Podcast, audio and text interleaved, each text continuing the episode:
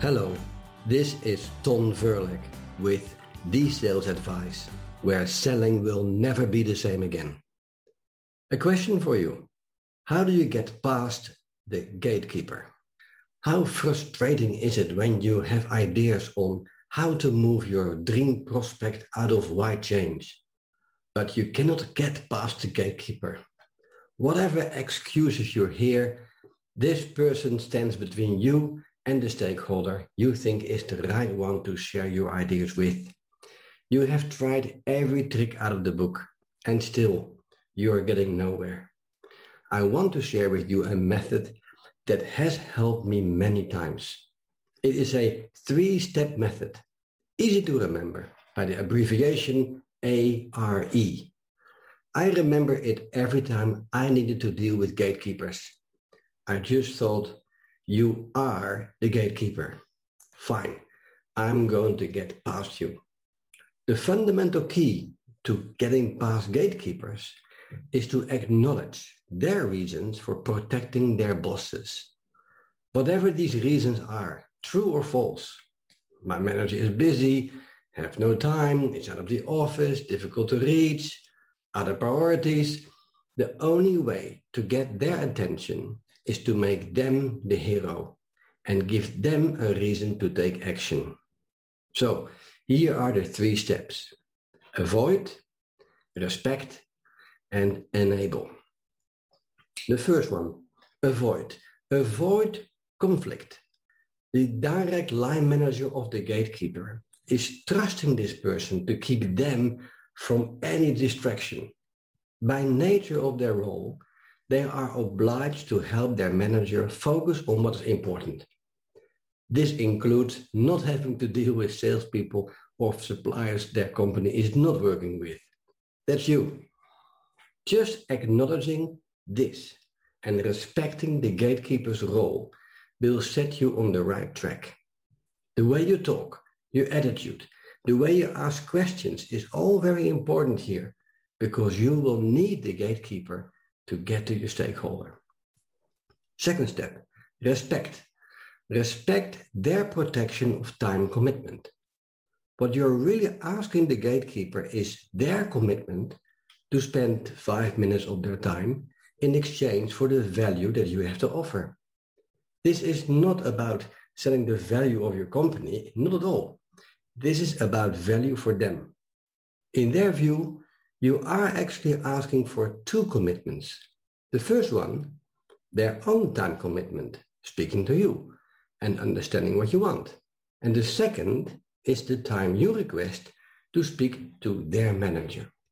The gatekeeper will make a judgment on both very fast. When people are put in such situations, they base their decision on the value you trade. The bigger the value is, the more likely they will listen. So the biggest value you can trade here is to make them feel important. You make them part of something bigger than being the gatekeeper and the protector of time. What worked well for me was introducing myself, then who I was representing, and then say something like this. I know you are using company X as your main supplier, and one day I would like to have conversations with you and your managers about considering a change. However, I'm not there yet. I need to do a lot more homework. Can I ask you a few questions? It will only take a couple of minutes. So you include the gatekeeper with your challenge. Remember, friendliness is responded with friendliness. Unless they are very busy and their house is on fire, most likely they will ground you a few minutes. You are disarming the gate. If the gatekeeper is not granting you these few minutes, ask them when it is a convenient time to call back. And then the third step, enable them to open the gate. This step is crucial. Like any employee, the gatekeeper is also part of the success of their company. Of all the phone calls they receive, they also consider what they believe deserves their boss's attention. Your questions have to be about their business, not yours. During the preparation of your call, you must have created a theory of how you think you can help the prospect with their challenges they are facing. What challenges are they facing?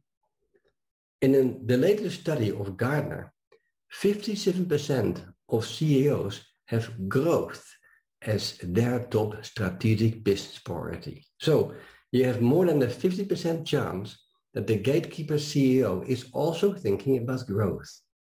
Share in a simple sentence your theory of how your insight on growth will benefit their manager to know more about it.